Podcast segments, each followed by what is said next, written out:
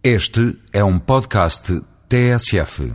Era uma vez certa mulher de armas cristã. A Leoa de Trancoso. Primeiro quadro.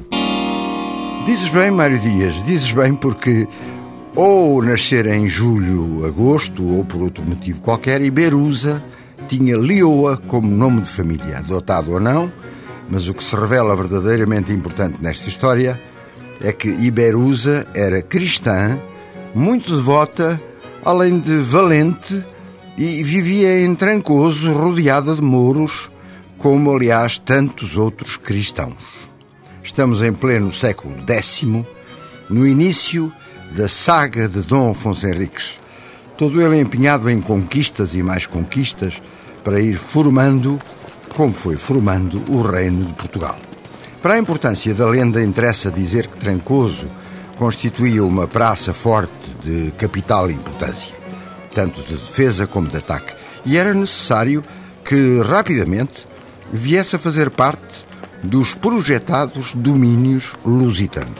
Daí que, sabendo como Trancoso se encontrava muito bem guarnecida de tropa árabe, Dom Afonso Henriques tivesse a fortificação como um dos principais objetivos militares. E por isso. Cerco a Trancoso!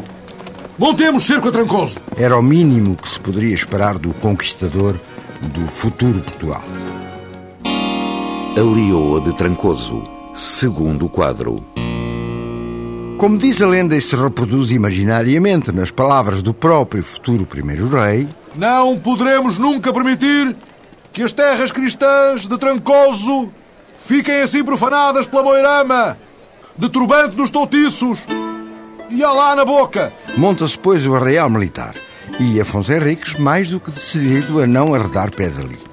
Da parte de dentro do castelo, era impossível não notar o estendal de tropas cristãs e, talvez por vingança ou por outra razão qualquer, de que a lenda se desinteressou, os sarracenos resolvem prender Iberusa Leoa e condenam-na sumariamente a que lhe seja cortada a cabeça o mais depressa que fosse possível. Mantém-na numa cela escura, onde apenas entrava a réstia de luminosidade permitida por uma fresta na parede. Mas por onde ela espreitava exultante o movimento cauteloso das tropas de Afonso Henriques, avançando passo a passo. Entretanto, Iberusa passava o tempo a bordar, e enquanto bordava, veio-lhe à ideia uma ideia. Ó oh, gente que me guarda, rogo-vos que me mandem para dentro da cela os quatro carcereiros encarregados de me vigiar. Assim estarei menos só. A verdade é que a gente Moirama que ouviu aquilo até achou graça. A Leoa de Trancoso. Terceiro quadro. Eram quatro mastodontes, todos armados de espadas e lanças e mal entrados na cela. Meus carcereiros, sabeis que sou cristã, mas cantarei e dançarei para vós e contar-vos histórias de encantar, em paga de me não deixardes sozinha. Sabeis, prisioneira, que não tarda a hora em que será dada a ordem de vos ser cortada a cabeça. Estamos cercados por tropas inimigas. Iberusa ignorou o terrível libelo, deixou os bordados de parte e, tal como tinha aprendido com os árabes de Trancoso, precisamente, pôs-se a contar histórias e mais histórias, e os quatro carcereiros cada vez mais derretidos.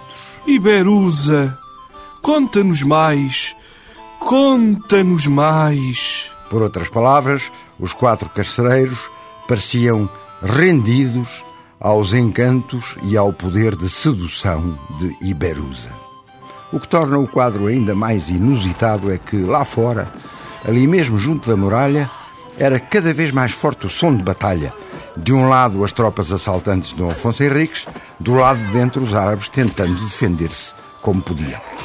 De repente, alguém arrombava a porta.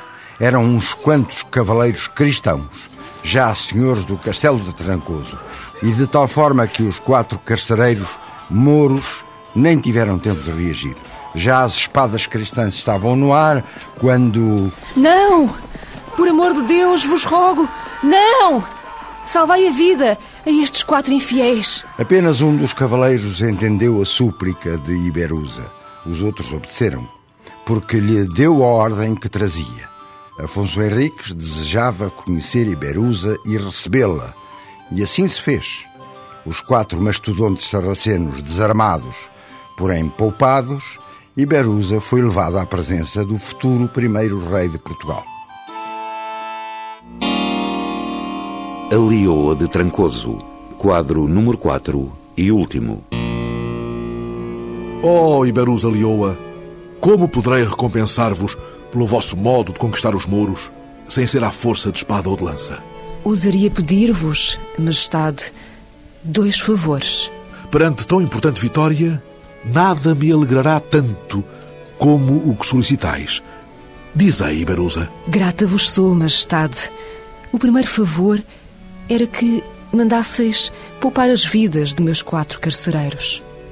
O segundo era que permitisseis que seja construída uma capela e que me autorizasseis a trazer para a fé cristã todos os mouros de Trancoso que escaparam da contenda. Sois uma bela alma, Iberusa Leoa.